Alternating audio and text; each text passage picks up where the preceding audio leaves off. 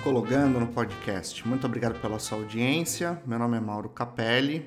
Os nossos episódios não têm exatamente uma data que são lançados, às vezes pode ser numa quinta-feira, de repente numa sexta, num domingo.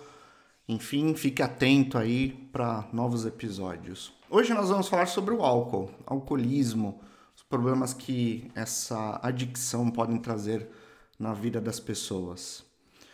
O álcool é como se fosse estar andando numa ladeira de pedras molhadas e estar de chinelo. Tá um passo ali para você tomar um escorregão e começar a rolar a ladeira abaixo. Teve um estudo que foi feito nos Estados Unidos, em San Diego, que ele pegou 636 pessoas que admitiam ser alcoólatras e acabaram mapeando quando quais são os estágios dos problemas do álcool. Tá? Eu vou tentar passar aqui para vocês essas etapas. Então, quando a pessoa atinge o final dos seus 20 anos, lá para os seus 27, 28, 29 anos, o que, que eles notaram? Eles notaram que a pessoa acaba consumindo bebidas mais pesadas com mais facilidade. Vamos dizer, desce mais rápido, desce fácil. Um uísque desce fácil uma tequila, desce fácil uma cachaça. Depois, quando inicia os 30 anos, começam a aumentar os problemas vertiginosamente. Então já começa a perceber-se aí algumas tendências à abstinência, como algumas tremedeiras matinais, desmaios, a pessoa começa a trocar refeição por bebida.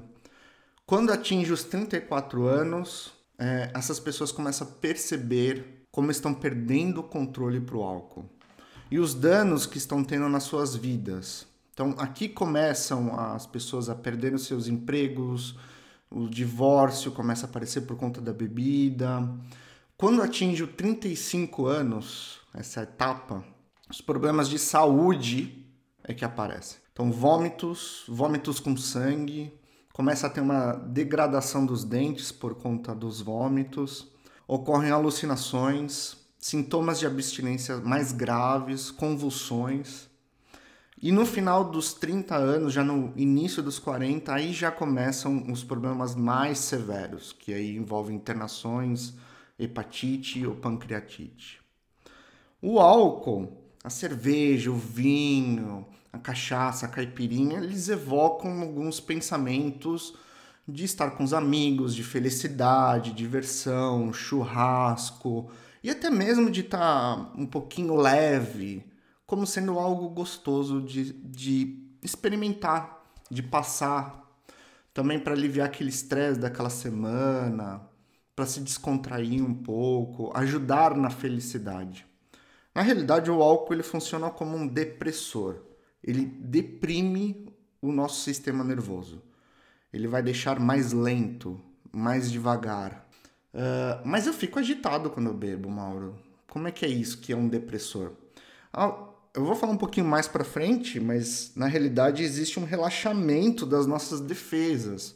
O álcool ele vai mexer no nosso cérebro, é, principalmente no nosso lobo frontal, que vai permitir que a gente se fique mais solto, mais à vontade. Mas no fundo, no fundo, ele é um depressor. Ele vai acabar minimizando as nossas atitudes, é, deixando mais lento o pensamento, mais lento o nosso movimento.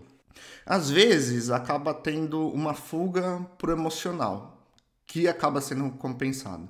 Então, uma depressão, a pessoa usa o álcool para fugir da depressão, a curto prazo funciona, mas ao longo prazo isso vai trazer maiores problemas, maiores dificuldades para se sair da depressão, por exemplo a dor é, emocional que vem depois, ela acaba sendo mais forte para tratar. Mas o álcool, problema com o álcool, tem tratamento. Então, o que, que a gente pode definir como os problemas com o alcoolismo? Segundo o DSM-5, é, ele pode ser um problema que vincula angústia na vida diária. Os sintomas podem ser aí de você beber mais do que tinha planejado, dedicar tempo e esforço para beber e tempo e esforço para se recuperar da bebida. Conforme a gente vai ficando mais velho, recuperar das ressacas acabam levando mais tempo do que antes. Então, antes você precisava talvez de uma noite para se recuperar, depois passar dias, de repente você tem que passar o final de semana inteiro se recuperando. Um forte desejo para o álcool também pode ser considerado como alcoolismo, de acordo com o DSM-5. Uh, não cumprir tarefas por conta do álcool, então ter dificuldades para cumprir algumas atividades no trabalho, em casa, na escola.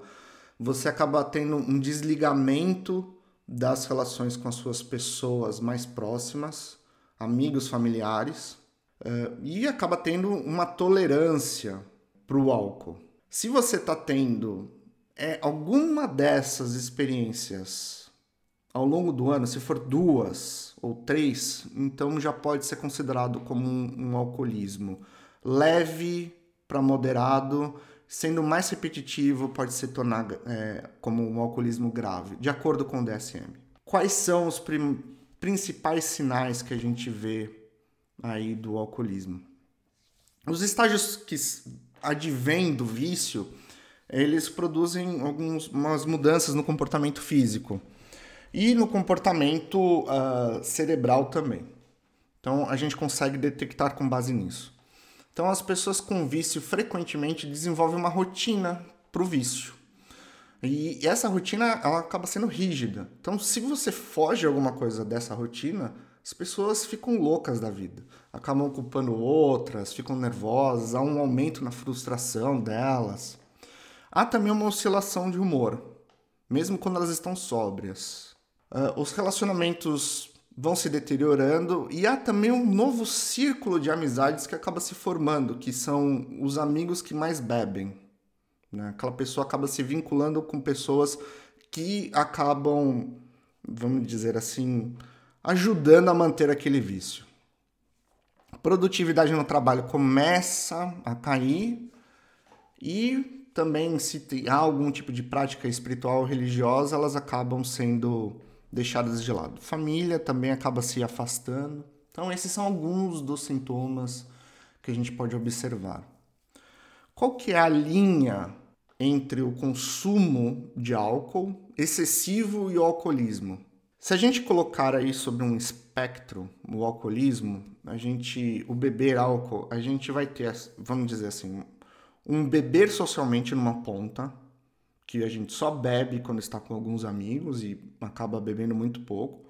E a gente vai ter na outra ponta, no outro extremo, o alcoolismo que se bebe muito. O problema é o meio disso, que acaba sendo muito nebuloso, não dá para entender muito bem. É, e algumas pessoas que, por exemplo, estão à beira de um alcoolismo, talvez um pai que bebe muito e acaba adormecendo no sofá de, durante a semana e, acaba repetindo isso durante a semana, perde o contato com os filhos, quase um alcoólatra, não consegue enxergar que está já beirando isso. Uh, talvez uma estudante que está sempre ali com os amigos bebendo muito e não percebe que também está beirando o alcoolismo, porque acaba tendo algumas desculpas sociais para acabar bebendo. Existe uma, uma questão com o alcoolismo que ele é dificilmente diagnosticado pela área médica. Por que, que isso se dá? Vamos dizer que 10 pessoas alcoólatras vão a um psiquiatra. E aí elas têm problema de abuso de álcool ou algum outro problema aí de, vamos dizer, depressão, ansiedade, transtorno de pânico, etc. Geralmente essas pessoas só vão relatar, na realidade, o problema da depressão, o problema com pânico, o problema de ansiedade, um transtorno na infância, e não vão falar o problema com álcool. Elas acabam deixando de lado isso. E, e assim fica difícil do psiquiatra poder diagnosticar isso. Entre 10 pacientes que entram no consultório psiquiátrico, apenas 5 vão acabar relacionando os seus problemas também com álcool, admitindo o problema com o álcool. É muito difícil para a pessoa acabar admitindo que ela tem um problema com álcool, até mesmo porque, como é algo externo, parece que a pessoa pode mostrar o desejo de que ela tem controle, que ela controla as coisas na sua vida. E também é, porque o álcool acaba sendo uma coisa boa, né? uma coisa que está associada com a sociedade, estar com social com os amigos, churrasco, alegria, festa. Como é que uma coisa boa pode ser ruim? Tem também isso. E também o estigma de que um alcoólatra é sempre visto quase que como uma pessoa que está viciada em outras drogas. Então a pessoa não quer ter esse estigma sobre ela, não admite esse estigma. Por isso que é um pouco difícil de se admitir. Por que, que as pessoas começam a beber? Bom, antes de se tornar problemático, é, as pessoas recorrem ao álcool por diversos fatores. Eu vou citar aqui cinco deles. Primeiro, é gratificante. A gente acaba se divertindo, a gente acaba é, distraindo da ansiedade, esquecendo um pouco o problema, é relaxante. Segundo ponto, ter uma personalidade impulsiva, quando a pessoa também gosta de tomar decisões em busca de recompensas rápidas, né, tem esse tipo de personalidade, é, acaba tendo uma tendência a buscar mais álcool. Estresse também proporciona é, a busca de álcool. Quarto, normas sociais. Então, se você sai hoje com os amigos, quer dizer, ninguém está saindo por conta do Covid, mas se você sai, implica-se que vai ter bebida. É algo que é socialmente conveniente, socialmente aceito, é padrão, vai ter bebida. Se sai para ter bebida. Então, são quatro pontos: gratificação, personalidade impulsiva, o estresse, normas sociais e o quinto, que talvez seria uma variante do quarto, que é essa questão de ser socialmente aceito, que é a cultura do beber. E esse daqui eu vou entrar num apêndice aqui para vocês. O que, que é a cultura do bebê? Eu vou falar um pouco sobre a televisão. Como a televisão ela propicia que as pessoas bebam. Sim. A realidade do que você vê na televisão não é necessariamente realidade. Eu vou falar um outro programa aqui mais a respeito sobre isso, sobre como a televisão. E quando eu falo televisão, não é só televisão, é entretenimento em forma de tela. Então pode ser também é, Netflix, Amazon Prime, é, os programas que tem dentro do, dos. Ah, esqueci o nome, do YouTube é, e etc. Tudo isso eu vou falar como TV. Entenda TV, todo esse mundo que tem tela e que a gente é entretido por telas. Então, isso que a gente vê ali não é realidade. Ela apresenta como se fosse realidade, mas não é. Como eu falei, outro programa eu vou falar mais a respeito dessa influência enganadora da televisão. Uh, e os programas de televisão, os seriados, os filmes, eles vão retratar amigos num bar, sempre bebendo, e como se fosse normal. Para alguém que tem uma tendência ao álcool, já está tendo problemas com álcool, ou já é alcoólatra, isso vai ser um gatilho. Vamos dizer, vai juntar fome com a vontade de comer ou a sede com a vontade de beber, depende do ponto de vista. E a gente vai acabar pensando que, de acordo com esses programas, é socialmente aceito beber. Não tem problema beber. Não é à toa que, às vezes, quando a gente termina alguns seriados, ou quando a gente vê aqueles programas de culinária, a gente fala: hum, me deu fome, me deu vontade de comer. Uh, esses programas, de, quando mostram a bebida, também. Por exemplo, tem um, um seriado na década, na década de 70, 80, chamado Tears, que ele passava 100% do tempo dentro de um bar. Ou, por exemplo, os Simpsons, que também mostram que beber é ok. Você faz amigos com base nisso, você tem diversão garantida, uh, não há consequências negativas de você estar tá ali bebendo, tá tudo ok. Por outro lado, a gente tem alguns outros programas policiais, por assim dizer, talvez CSI, alguns outros, que mostra que o beber é, demais traz alguns problemas, mas é, mostra sempre muito pouco. Geralmente é, é muito mais glamour, tem muito mais glamour, desculpa, glamourarizado, por assim dizer. Não sei, acho que eu errei aqui. Vamos lá. Tem mais glamour o álcool ou até mesmo as drogas do que o lado ruim. Tem um outro seriado chamado Breaking Bad. Os personagens ali, eles são o tempo todo exaltados por produzir metanfetamina. É claro que mostrou no final da série que as consequências disso e etc, mas também mostrou o lado super poderoso de ter dinheiro, de estar tá controlando o mundo do tráfico ali. É uma coisa que traz um sentimento de dualidade de que tudo se pode. Então, como é que a gente permite que essas coisas que apresentam na televisão é algo aceitável?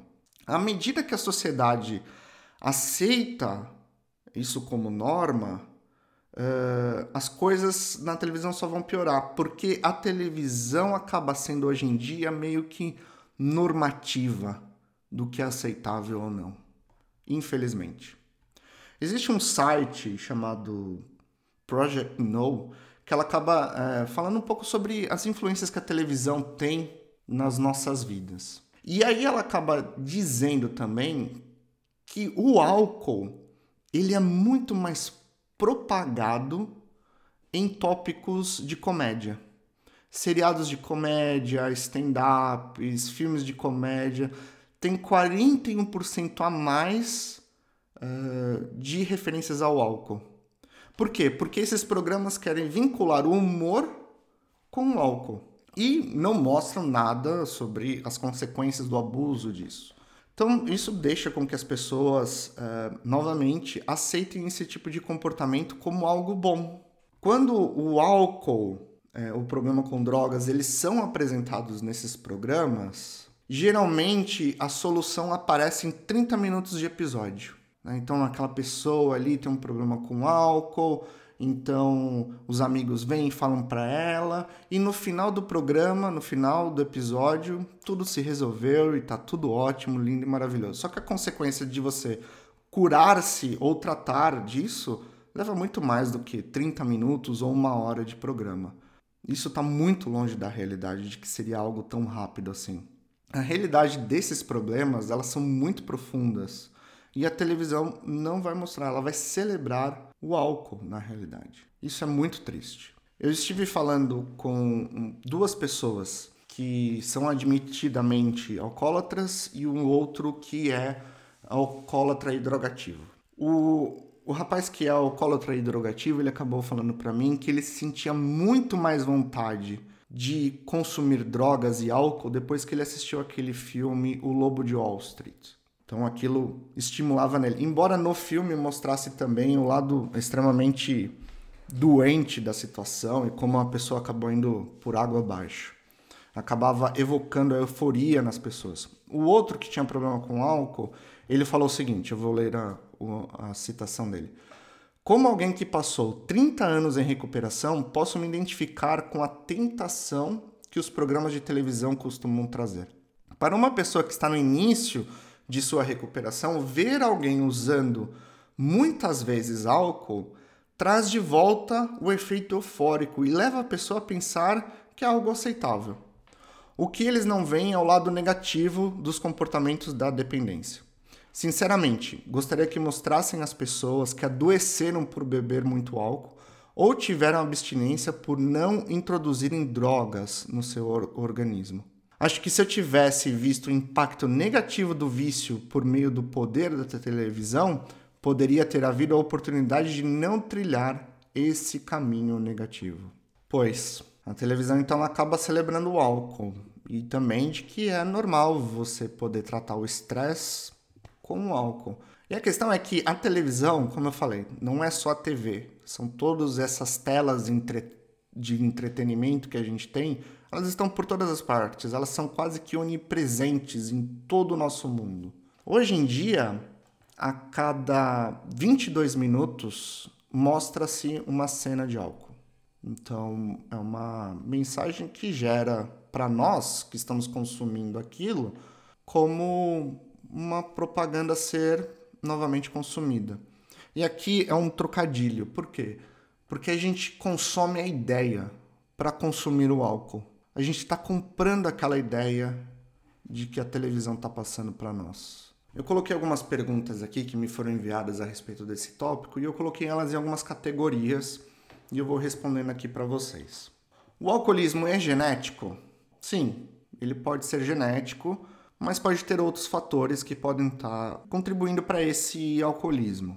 Então, uma pessoa que tem um código genético para, por exemplo, desenvolver problema cardiovascular, se o avô teve, talvez tenha chance de você ter. Se você teve, alguém na sua família teve câncer, há uma chance de você também ter câncer. Se alguém na sua família teve problema com álcool, também pode ser que você tenha problema com álcool. O que acontece também é que existem alguns outros problemas, também genéticos, como depressão, ansiedade, que acabam sendo vinculados ao álcool. É, então, não necessariamente alguém na sua família teve problema com álcool, mas essa pessoa na família tem um problema com álcool por conta de uma depressão, por conta de uma ansiedade, ou de um estresse, de burnout. As experiências na infância podem levar ao alcoolismo? Sim. Trauma, traumas na infância podem alimentar o consumo de álcool na vida adulta, ou até mesmo na, na adolescência. E como eu já falei, às vezes problemas como depressão, ansiedade podem levar também ao alcoolismo. A terapia ajuda nesses dois casos. O que, que o álcool faz no cérebro? Bom, como eu já falei, ele é um depressor. Então, beber pesadamente, ele vai mudar, vai mudar não só o seu cérebro no momento em que está bêbado, mas depois também no momento que ele está sóbrio. A pessoa vai acabar tendo problemas para pensar, planejar, problemas de memória, vai ter uma dificuldade de informações espaciais. Como eu falei, no momento em que a pessoa está embriagada e também no momento que ela está sóbria. As estruturas, elas vão mudando no cérebro, os caminhos neuronais vão se degradando. O principal, a principal área do cérebro que acaba sendo afetada é o lobo, lobo frontal. O que, que ele acaba ajudando ou fazendo? O lobo frontal ele é o responsável pelo planejamento, regulação de humor, tomadas de decisões. É por isso que algumas pessoas dizem: não, mas eu me sinto alegre, eu fico mais animado ou mais animada quando eu bebo, justamente porque afeta o lobo frontal. Mas o álcool, será que ele não estimula a criatividade? É, essa é uma ideia que talvez seja uma, vamos dizer assim, uma crença popular. E por que, que ela vem, essa crença popular? É porque quando a gente bebe, como eu já falei, o lobo frontal acaba sendo afetado. Então, nosso planejamento, emoções, as nossas inibições egóicas acabam baixando. Então, a gente se sente mais solto, mais livre. E assim, talvez venha, entre aspas, o pensar fora da caixa. Mas não é que está estimulando a criatividade. Está inibindo, talvez, algumas áreas do cérebro que possam permitir ou parecer que são uma criatividade. Como que o álcool afeta o humor? Qualquer pessoa que bebe, vamos dizer assim, um copo de vinho ou uma cerveja pode confirmar que o álcool vai ter uma influência no seu humor. Então, beber vai liberar endorfina, que faz a pessoa se sentir feliz, talvez entusiasmada. Mas as doses, elas podem variar. Então, o nosso comportamento de humor também pode variar. Então, pode ter fadiga, inquietação, depressão, pode ser um sedativo completo ou não. Enfim, o álcool ele vai ter, de acordo com a, a quantidade, o teor alcoólico do que a gente bebe, diferentes tipos de reações no nosso corpo. Então, por isso que às vezes a pessoa que bebe teve um dia que ela ficou muito emotiva e chorou, chorou. No outro ela ficou muito alegre e riu muito. Por isso que a gente tem essas variações. Mas vamos falar agora sobre recuperação e tratamento. Em alguns casos, os primeiros passos no tratamento do transtorno do álcool é ter a desintoxicação, ter a abstinência do álcool por completo. Às vezes é necessário fazer isso num local seguro, com profissionais da área, principalmente quando se tem essa retirada total para que a pessoa possa fazer isso em segurança. Quando já está eliminado 100% do álcool no corpo, existem alguns caminhos que as pessoas podem tomar para a reabilitação. Um deles é a terapia, a terapia com um psicólogo ou terapia em grupo. Uh, existem alguns programas sociais que, como por exemplo os alcoólatras anônimos, no qual tem 12 é, passos ou etapas que as pessoas têm que alcançar para se manter sóbrias. Mas o lado psicológico ele, ele vai ter um apoio na nossa, na nossa saúde mental para que nós possamos não ter recaídas, mas termos recursos egóicos para poder lidar com alguns problemas. A maior barreira em qualquer tipo de terapia e tratamento contra o alcoolismo vem da própria pessoa, que é a vergonha, é o estigma, como eu falei no começo, é ser taxado como alcoólatra. Uma pessoa que não tem controle acaba sendo um pouco humilhante para a pessoa. Existem também alguns tipos de tratamento que vão focados na diminuição do álcool pouco a pouco. Então a gente pode é, traçar é, mais ou menos alguns pontos aqui. Primeiro, ter um plano, plano de como é que se vai fazer para diminuir a bebida. Pode se escolher alguns dias na semana que vai beber, ou colocar o limite de quanto que será bebido, ou quanto de dinheiro será gasto para comprar na bebida. Ficar também reunido com pessoas que não tomam também álcool e isso acaba ajudando nesse plano. Colocar esse plano em ação seria o segundo ponto. Ah, Mauro, mas quando você planeja, você tem que colocar em ação. Mas sabe quando você fala assim, bom, amanhã eu começo a dieta, amanhã eu vou na academia e nunca vai? É, esse é o problema e colocar isso em ação, não ter medo, vergonha ou não postergar isso para depois. O que a gente pode fazer também é trocar. Em vez de tomar um vinho, tomar um suco. Em vez de tomar uma cerveja, tomar um refrigerante. Não que refrigerante seja a melhor coisa do mundo, mas pelo menos não é álcool. Pequenas mudanças, elas vão ajudando em muito a combater a beber. Terceiro ponto, não abra mão da sua decisão. O que você falou, não vou beber, é não vou beber. Pronto, acabou. É, é, claro que às vezes algumas pessoas podem vir ali insistindo: ah, meu, toma aí, poxa, para de ser chato ou chata, não vai querer beber com a gente. É um ponto complicado, porque as pessoas vão insistir e nós precisamos estar preparados para dizer não, agradecer, né, e ser educado, que vai irritar. Nesse ponto vai irritar. Quanto mais cedo você aprender a dizer não para esses convites ou para esses essas insistências, mais fácil vai ficar para resistir para não beber. Quarto ponto, se concentrar no lado bom da decisão. Então você tomou essa decisão por quê? Aí você faz uma lista. Parei de beber porque eu posso ter uma relação melhor com a minha família, eu posso acordar mais disposto, eu estou melhor de saúde.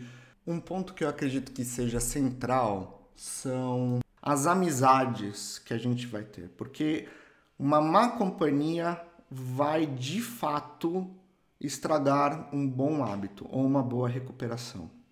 E aí pode ser até mesmo a televisão. A televisão pode ser a nossa companheira, né? Então, esses podem ser um gatilho para a gente é, voltar a beber, ter uma recaída. Como é que a gente pode evitar a recaída? É a gente ter, dentro do programa, na ajuda psicológica, é, uma sustentação egóica forte para que a gente possa lidar com aqueles desejos de beber, ou com a depressão quando bate, ou a ansiedade quando vem, para que eles não virem gatilhos. Novamente, amizade, amizade, companheirismo é muito importante. Se rodear de pessoas que vão estimular você a não beber, vai ser muito proveitoso. Ao contrário, se você se rodear de pessoas que gostam de beber, a tendência é que você tenha mais recaídas. Apoiando alguém com problemas de bebida. Não é fácil ter alguém na família, na amizade, que tem problema com álcool e que está tentando se recuperar. O importante é ter paciência, porque, como eu falei na parte da televisão, isso não é um problema que se resolve em 30 minutos de episódio. Não se resolve em uma hora de episódio ou duas horas de filme. É um problema que leva muito, muito tempo. Então precisa também de paciência dos familiares, dos amigos, mostrar apoio nesse momento. Mostrar muito apoio. Entender se Será que se eu beber álcool na frente do meu amigo que tem problema com álcool vai ajudar ou não? Então eu vou entrar na onda, não vou beber junto. É, a família de repente fazer uma rotina que impeça, é, evitar de comprar álcool para os outros membros da família. É, todo mundo, vamos dizer, abraçar a causa. E aqui também entra o apoio para os familiares que apoiam a recuperação de alguém que está passando uh, se recuperando do alcoolismo. Dar apoio para esses familiares, né? mostrar o quão valiosos eles são, ajudar no nosso tempo livre de diversas maneiras. Às vezes, terapia para essas pessoas pode ser proveitosa, muito proveitosa, porque vai dar também para eles a força emocional para lidar com ajudar alguém dentro da família que está passando por esse problema. Alcoolismo não é um tópico fácil porque, como já dito, ela é socialmente aceita, né? ela é vinculada a coisas boas, ela está na mídia. Mas um problema sério, é um problema que leva à morte, é um problema que destrói famílias, destrói amizades, destrói carreiras, destrói relacionamento com os filhos, causa traumas, pode implicar em futuros alcoólatras, porque pode influenciar os filhos, enfim. Por isso não vamos levar esse assunto levianamente. Esse foi o episódio de hoje sobre o alcoolismo. Por favor, fiquem atentos a mais episódios que podem aparecer aí na sua timeline. Se você gostou, é, compartilhe com seus amigos, familiares, é, pessoas no seu trabalho. Fique à vontade também para enviar perguntas, dúvidas para podcast.capelle.psc.br. É isso, minha gente. Muito obrigado e até o próximo episódio.